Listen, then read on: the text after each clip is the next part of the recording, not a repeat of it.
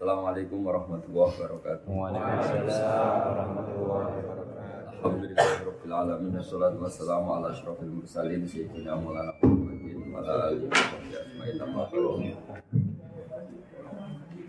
Eh, yang terhormat semua pengurus takmir Masjid Al Khaliq. Eh, saya dari awal pernah punya niat berkunjung di bumi-bumi Allah di seluruh eh, dunia tapi bukan berkunjung dengan makna fisik. Tapi makna pengakuan. Saya ulang lagi ya saya secara rohani secara ekor pengakuan cuma ingin sekali bumi-bumi Allah dunia termasuk di Uni Soviet di Amerika mungkin di negara paling ateis sekalipun kayak di Cina semua umat Islam di sana atau seluruh komponen Muslim seluruh dunia berkeyakinan bahwa bumi ini tetap milik Allah. Jadi ada teori modern misalnya ini bumi ateis, bumi kapitalis, ini negara Cina, negara Korea, negara Uni Soviet. Tapi dalam hakikat namanya apa? Bumi ini karena yang menciptakan Allah, berarti pemiliknya tetap Allah. Dan tentu yang paling dianjurkan dalam aturan pokoknya karena milik Allah ya tempat bersujud kepada Allah, tempat beribadah kepada Allah. Bahwa kemudian ada hal-hal yang menyangkut hukum modern. Hukum modern tadi ya kayak Indonesia ya orang bilang itu negara Republik Indonesia. Korea juga negara Republik Korea, Arab Saudi negara kerajaan Arab Saudi itu hukum yang diciptakan manusia. Tapi tentu hukum-hukum itu tidak bisa menghilangkan status bahwa al bilad bilad dua wal ibad ibad dua yang kita share barusan apa? bahwa hakikat semua negara ya negaranya Allah, semua hamba juga hamba. Ini penting saya utarakan jangan sampai hukum hakikat itu hilang karena peradaban modern. Misalnya karena Anda kerja di Korea terus ngira bahwa rezeki itu dari Korea. Kalau Indonesia itu tidak bisa ngasih rezeki. Ya tidak bisa tuh yang ngasih rezeki itu Allah. Karena misalnya orang Korea betul cerdas, yang bikin cerdas juga Allah. Kalau orang Korea bisa bikin teknologi canggih, perangkat-perangkat teknologi itu juga yang bikin Allah. Elemen-elemen mesin atau apa saja punya fungsi macam-macam, magnet punya fungsi ini, nuklir punya fungsi ini, terus bahan ini punya fungsi ini semua yang menciptakan Allah. Allah. Manusia itu hanya merangkai. Andai kan dari awal Allah tidak menciptakan itu semua kan ya manusia tidak bisa apa-apa. Cuma dalam istilah modern disebut penemunya Einstein, penemunya siapa Isaac Newton, tapi hakikat semua hakikatnya Allah. Makanya dalam bahasa mereka pun hanya disebut penemu. Penemu itu bukan pencipta. Terus tadi yang dipikirkan apa oleh pimpinan Tamir tadi, Mas ya, Tukiman, Tukiman tadi juga teman-teman semua. E, nama alkoholik sendiri saya mohon pengertiannya gini, alkoholik itu pakai kof ya, namanya itu ya. Jadi diniati bahwa masjid ini milik sang pencipta atau diperuntukkan untuk sang pencipta. Seorang lagi alkoholik maknanya pencipta. Jadi masjid ini diperuntukkan untuk mengingat siapa? Sang pencipta. Sebagaimana lazim di Indonesia banyak masjid namanya Ar-Rahman untuk mengingat bahwa Allah itu maha? Pengasih. Di sini ingat bahwa Allah maha pencipta. Dari awal saya datang ke Korea, jauh-jauh sebelum itu saya sudah punya jargon mau menerangkan al bilad bilad dua wal ibad ibad dua fakai suma asokta khairon faqih bahkan besok tema saya ngaji juga itu bahwa hakikat semua negara itu milik Allah, hakikat semua hamba itu juga hamba Allah. Di mana saja Anda menemukan kebaikan, maka Anda boleh berdomisili di situ. Fahai suma asobta khairan fatim. Di mana saja Anda menemukan kebaikan, maka boleh mungkin di situ. Kebaikan itu bisa uang, uang itu ya kebaikan karena nikmat dari uang itu Anda bisa membiayai keluarga, bisa nafkahoi keluarga, bisa menyekolahkan. Mungkin kebaikan Anda laku di cewek Korea, terus kamu Islamkan juga bagus, itu kebaikan.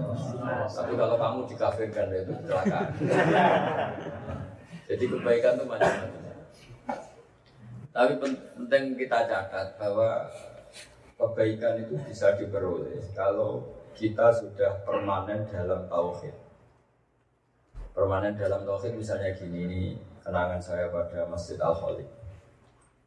Ada faham di dunia di antaranya ateisme. Ateisme itu faham yang menafikan eksistensi Tuhan.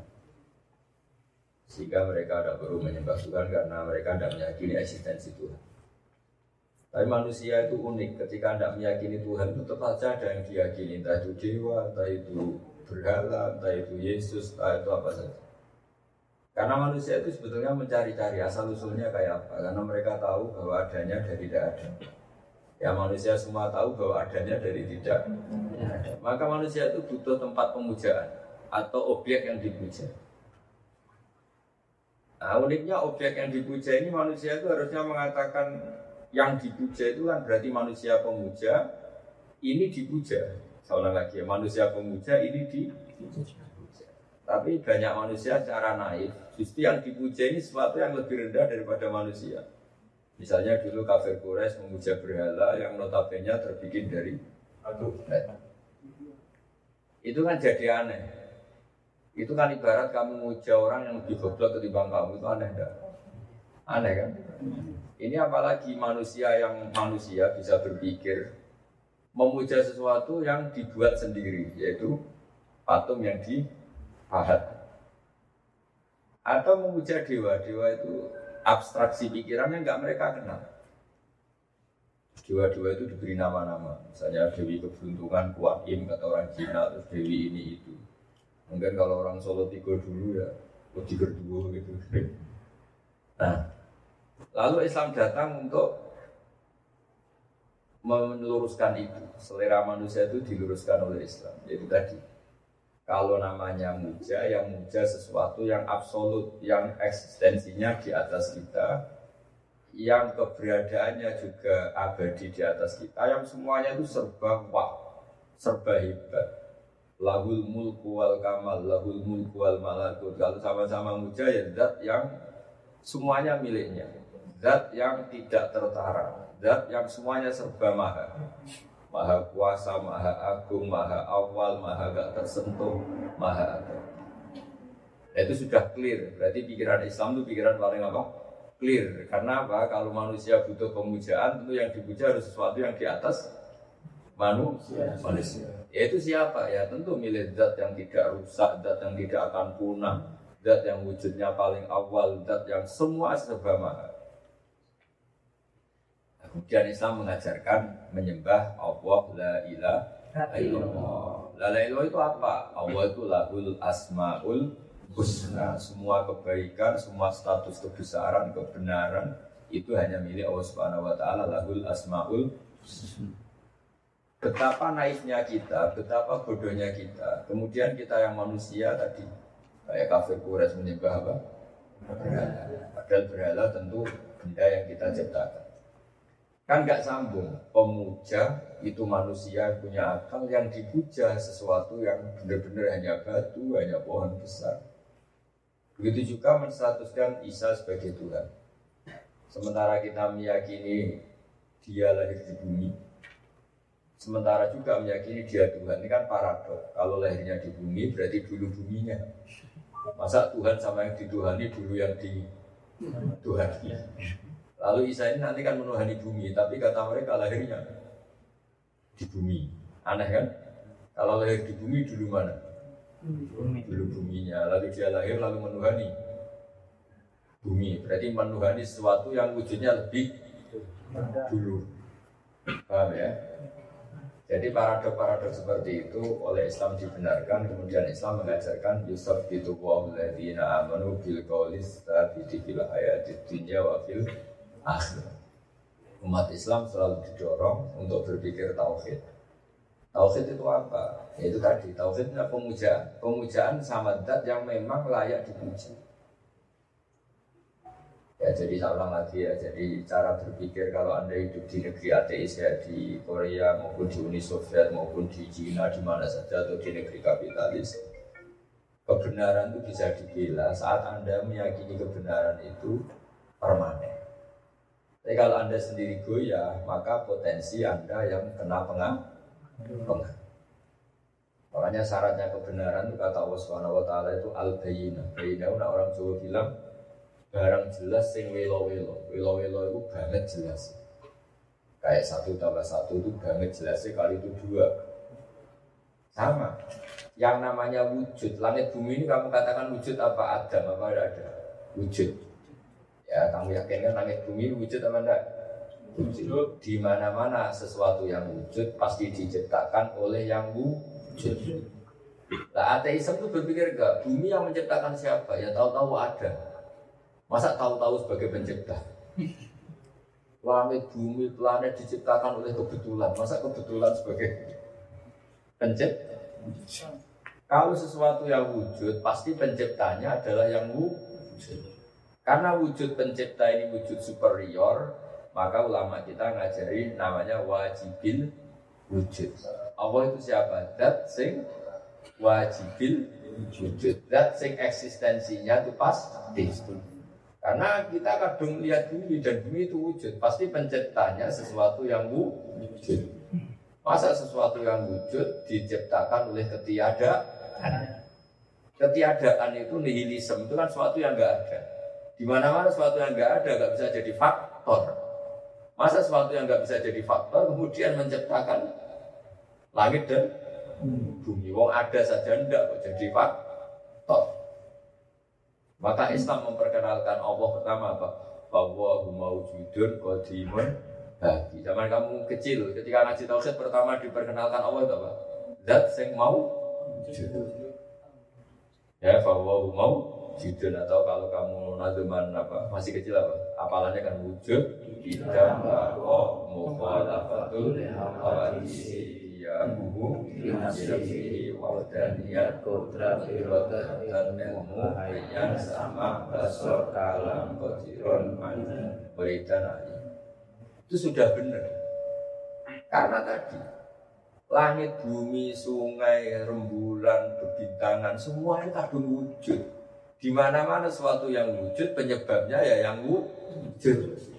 Karena wujud ini wujud penyebab kewujudan maka harus bersifat superior. Superior itu apa? Harus kodim yang paling per. Masa pencipta sama yang diciptakan dulu yang diciptakan kan nggak mungkin. Maka kita sebutnya apa? Toh. Dan pencipta ini karena super nggak boleh rusak. kita sifati bahwa wujud apa? Wujud kita bakok harus abadi. Karena kalau nggak abadi berarti terkalahkan. Paham ya? Tergerus zaman, terkalahkan. Masa zat yang super kemudian terkalahkan berarti ada yang lebih super. Padahal nggak akan ada yang lebih super dibanding Allah Subhanahu Wujud hidam terus mukhalafatul dan Tuhan itu harus beda dengan makhluk. Gak boleh Tuhan cari pekerjaan di Korea Terus kalau gak punya uang sumpah. Terus kalau kangen keluarga nangis Kan jadi repot. Pas ada orang berdoa Dah saya sendiri sibuk. Baru kangen keluarga kan pusing ya. Maka Tuhan itu harus mukhalafatul. Tuhan itu harus beda dengan makhluk. Gak boleh Tuhan itu lapar kalau gak makan. Gak boleh. Tuhan itu harus serba kuat. Tanpa makan Tanpa minum.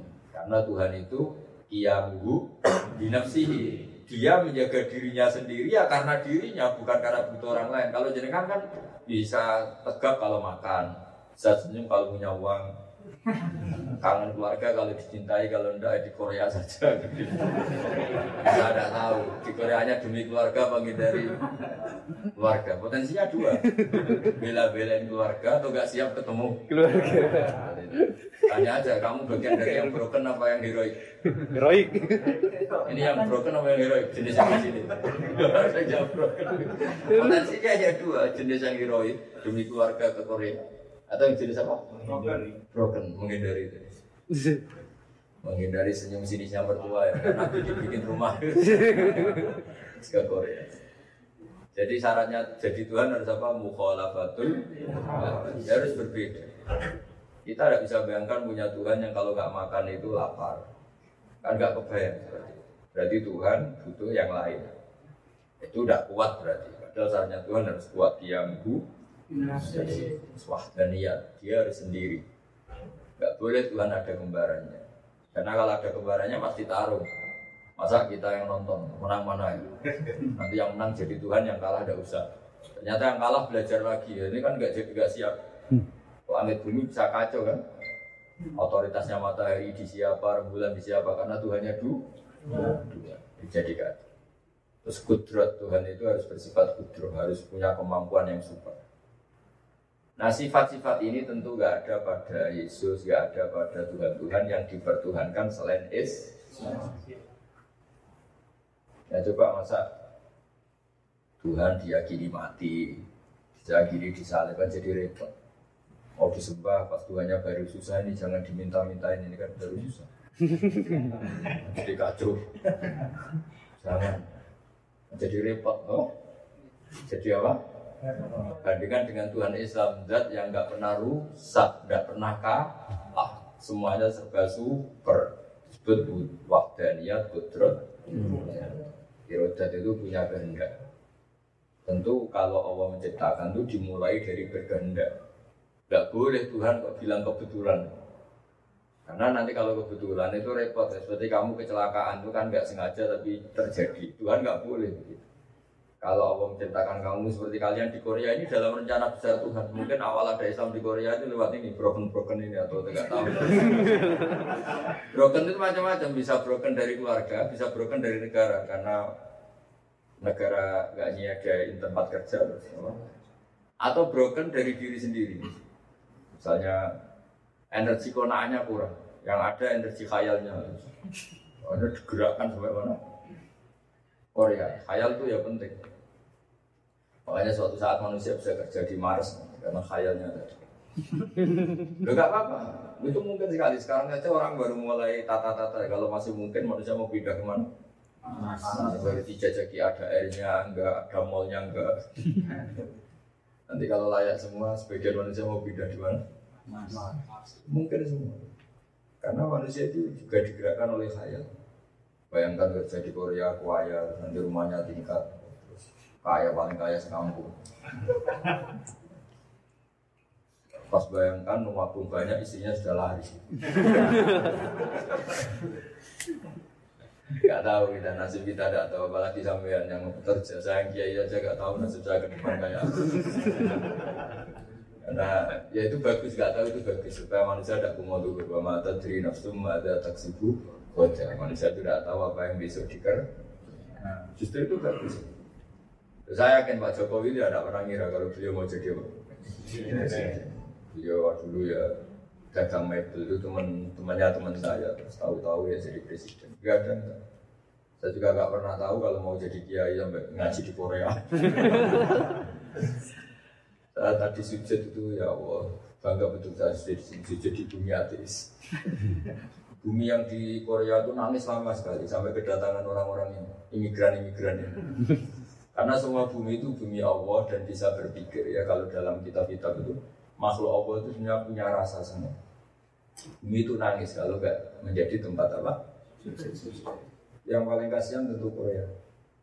Yang paling melimpah ya Arab Saudi karena semua orang ke sana mau Yang paling menangis ya Korea. Barokahnya orang broken-broken ini.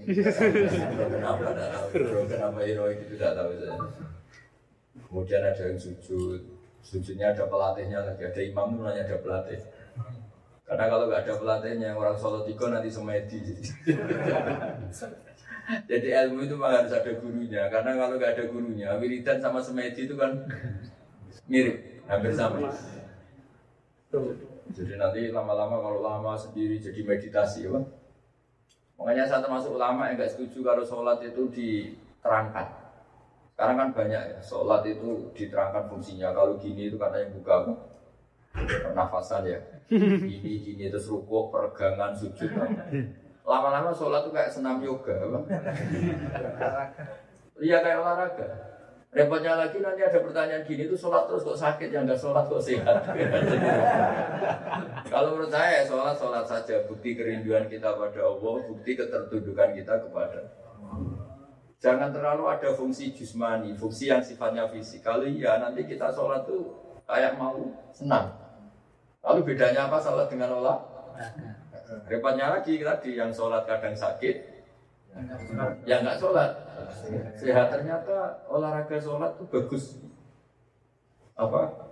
Jogging itu bagus juga kan jadi malah repot. Paham ya? Bahwa setiap yang dianjurkan Allah ada faedah ya kita yakin bahwa semua yang dianjurkan Allah pasti ada faedah dan hikmah. Tapi nggak usah diyakini, kalau diyakini jadi repot tadi ya tadi sudah melakukan peregangan di waktu rukun. Nanti lama-lama dikatakan rukuk itu apa? Peregangan sujud apa? Kan jadi repot. Kalau Allah Akbar ambil nafas jadi kacau uh, saya termasuk orang yang nggak setuju seperti itu. Jadi kalau sholat ya sholat saja. Mau rindu sama Allah mau mentakbirkan Allah mau mentasbihkan Allah mau mentahmidkan Allah bentuk kehambaan kita pada Allah Subhanahu wa taala yang ditarjetkan oleh Allah kepada kita apa? Ya ayat Tuhan nafsul mutmainnah irji'i ila rabbiki ya, Syaratnya apa? Kamu boleh kembali ke saya kata Allah secara menyenangkan. Kata Allah radiyatam mardiyah. Kamu boleh kembali ke saya secara sangat-sangat menyenangkan.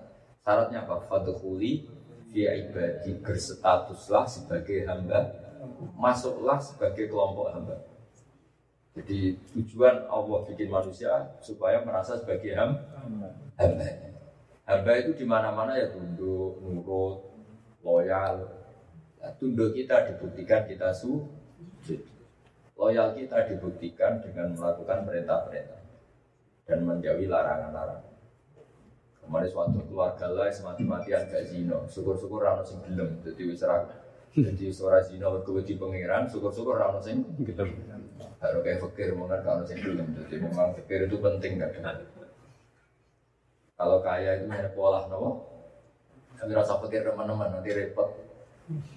Jadi ini cerita rileks tapi betul-betul saya inginkan bahwa kalian di sini itu mirip-mirip Wali Songo. Islam itu masuk di mana-mana itu unik. Dulu sebagian besar Wali Songo sebelum Wali Songo mungkin era mbahnya Wali Songo karena kita tahu ya Sunan Ampel itu bin Ibrahim Sasmoro Kondi itu masih bin Jumadil Kubro yang ada di mana? Mojokerto semuanya ya di mana itu? Trawulan pokoknya di Mojokerto. Itu dulu ya Islam ada di Indonesia itu ya lewat wong sing rodok-rodok kedonyan kok sampean.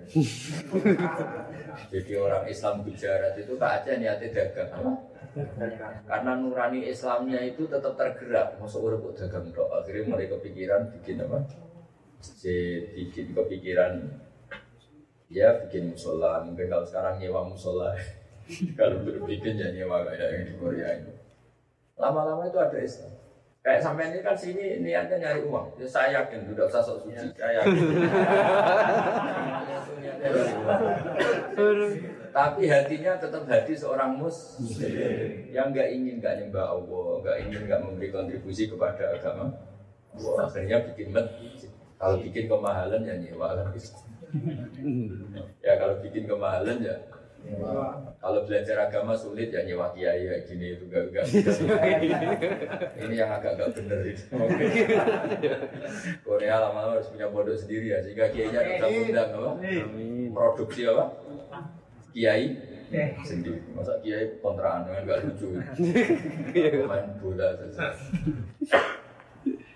Tapi sampean berbesar hatilah bahwa Islam mulai dulu itu Allah menyebarkan Islam itu unik. Di Jerman itu kadang dibawa pemain bola. Dulu orang Perancis itu bencinya bukan main sama orang Islam. Mulai gak benci gara-gara juara dunia. Pemainnya itu Zidane. Zidane itu nama Arabnya Zainuddin. Yazid Zainuddin terus kena ilat Perancis dari mana? Zainuddin. Itu namanya Yazid Zainuddin itu imigran dari mana itu? Aljazair ada Karim Benzema, ada macam-macam. Jadi Ozil itu. Jadi Allah dulu yang namanya wong kedunya itu penting tak jamin. Tapi hatinya bawa Islam. Itu dulu pemain bola kalau puasa susahnya bukan main apalagi sholat. Gara-gara wong kedunya Sulaiman Al Fahim itu bisnis bola itu kan menarik ya bisnis bola itu kan menarik. Coba satu pemain satu minggu gajinya 2 miliar ya kan? Hmm. Satu pemain dua miliar seminggu loh. Kalau sampai kan hidup hidup lagi mati lagi hidup lagi lagi.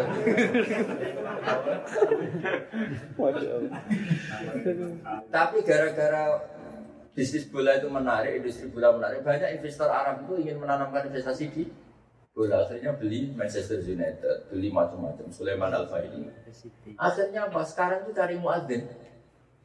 Jadi di klub-klub di Eropa itu ada masjidnya, cari muadzinnya. Kalau mau daftar kerja di sana.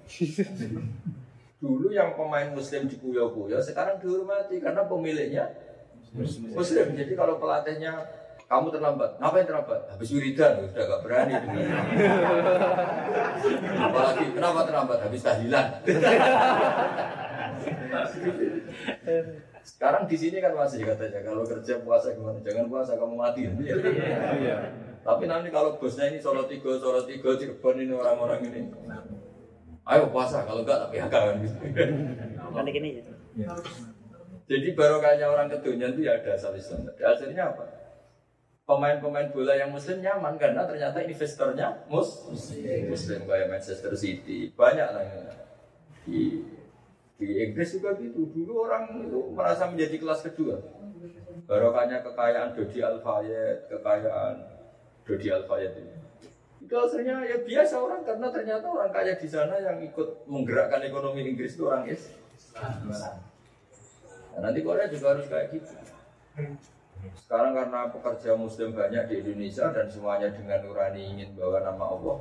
Nanti kita akan biasa. Saat, saat tadi di bandara itu banyak orang bangsa kayak Cina aja tenang saja. Ya nggak dicurigai sebagai ekstremis. Ya, Jadi ini penting sekali. Jadi saya mohon sekali sampai berbesar hati. Gak apa-apa kamu seneng uang, gak usah diceritanin sudah. Saya tahu. Tapi jangan lupakan status kesejatian kita yaitu hanya sebagai hamba Allah. Kalau hamba Allah harus ada sebagian rezeki kita, waktu kita, kontribusi kita untuk agamanya. Yaitu fathuli fi ibadi baru fathuli masuklah berstatus sebagai hambaku. Lalu setelah itu baru anda atau kalian boleh masuk surga. Jadi Islam itu mulai dulu itu tidak mesti dibawa kiai. Ya itu hanya menopang fatwa hukumnya. Halal haram detail-detail hukum. Kalau kamu nikah syarat sahnya kayak apa itu kiai itu ulama jadi kalau yang memasukkan Islam itu mulai orang macam-macam. Orang broken yang membawa Islam juga banyak betul itu broken itu penting. Dulu kerajaan Jogja itu banyak yang konflik terus di Ponorogo ke Sulawesi ya bawa Islam. Dulu ketika Sidina Ali sama Sidina Muawiyah perang banyak sahabat yang enggak nggak serak dengan konflik itu lari ke Cina. Akhirnya Islam ada di Cina, Cina. banyak gus-gus kiai konflik mutung. Akhirnya ada yang pergi ke mana-mana. Akhirnya ya ada Islam di mana mungkin sebagian datang sama ke sini karena konflik sama keluarga.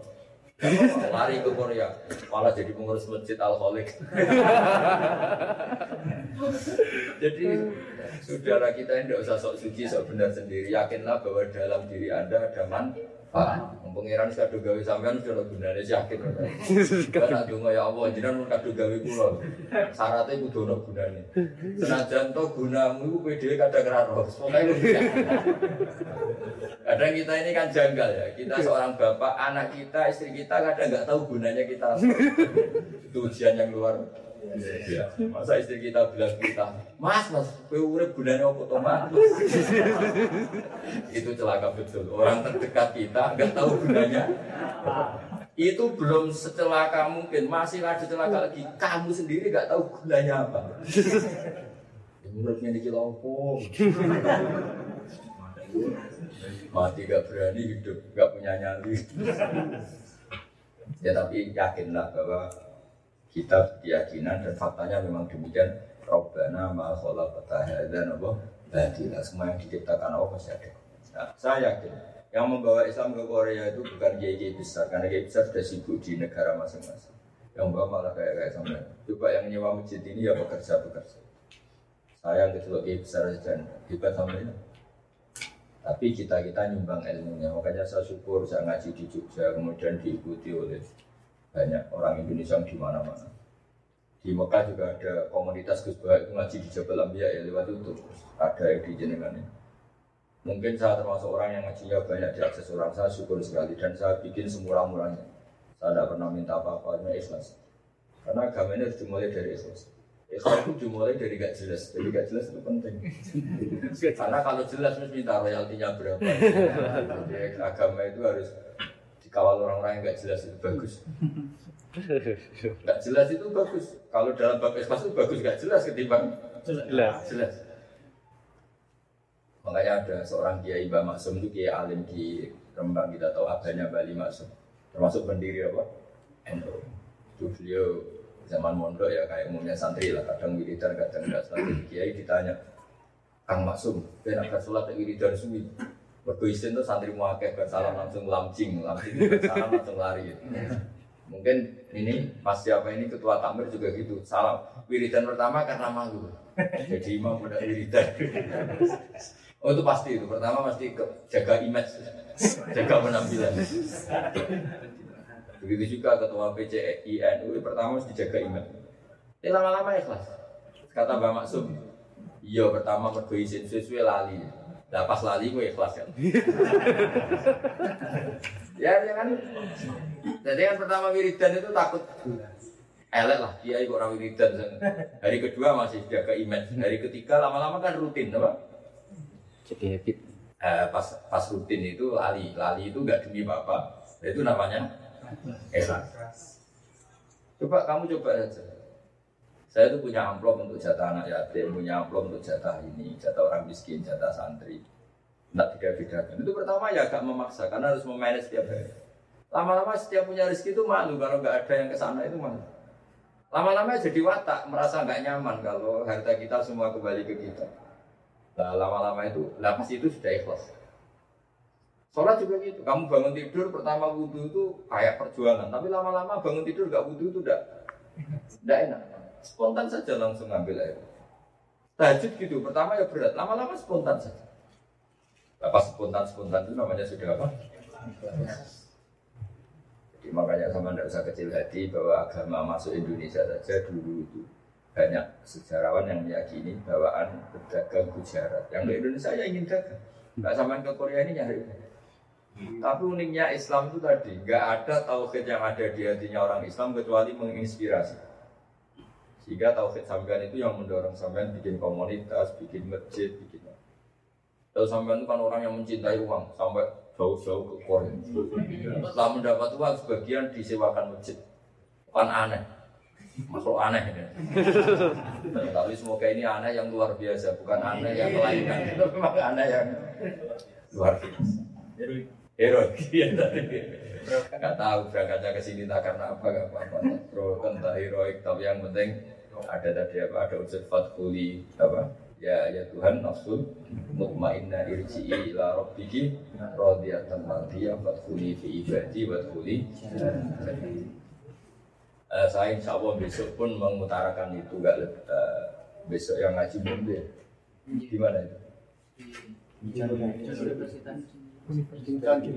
ya jadi apa itu yang perlu sampai catat pokoknya dihafalinnya di hati al bilad bila dua wal ibad ibad dua fahai suma asobta khairan ini dawe Rasulullah Sallallahu Alaihi Wasallam.